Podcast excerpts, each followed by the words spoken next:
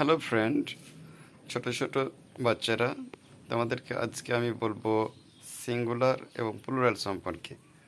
কোনো জিনিস যদি একটি হয়, তাহলে সেটা বাংলায় এক বচন বলে, ইংরেজিতে সিঙ্গুলার নাম্বার বলা হয়।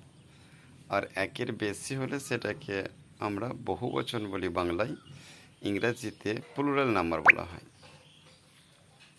যেমন তিনটি বল আছে ধরো, তাহলে দিজ আর থ্রি। বলস। শুধু বল বললে হবে না, বলস। সচরাচর শেষে এস বা ইএস উচ্চারণ যোগ করে প্লোরাল করা হয়।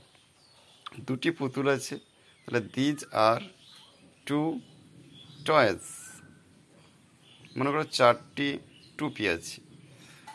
তো দিজ আর ফোর ক্যাপস এভাবে হবে। তো দিস মানে এইগুলি। আর একটি থাকলে ইট অথবা দিস আর অনেকগুলো থাকলে দিস বলতে হবে।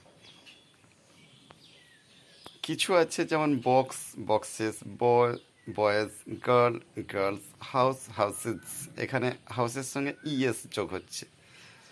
স্পিকিংয়ের ক্ষেত্রে সমস্যা নেই। একটা এস উচ্চারণ করলেই হবে। কিন্তু লেখার সময় কখনো এস কখনো ইএস সচরাচর শেষে X double S C H এ ধরনের থাকলে ইএস যোগ হয়। এফ থাকলে ভি ইএস যোগ হয় সচরাচর। এই ধরনের হয়ে থাকে। ডিটেলসে তোমরা একটু বড় হলে আরও নিখুঁতভাবে শিখবে। আমি এটা ক্লাস টুয়ের একটি সিঙ্গুলার প্লুরালের সিলেবাসকে ফলো করে বলছি টু থ্রি লেভেলের thank you for listening me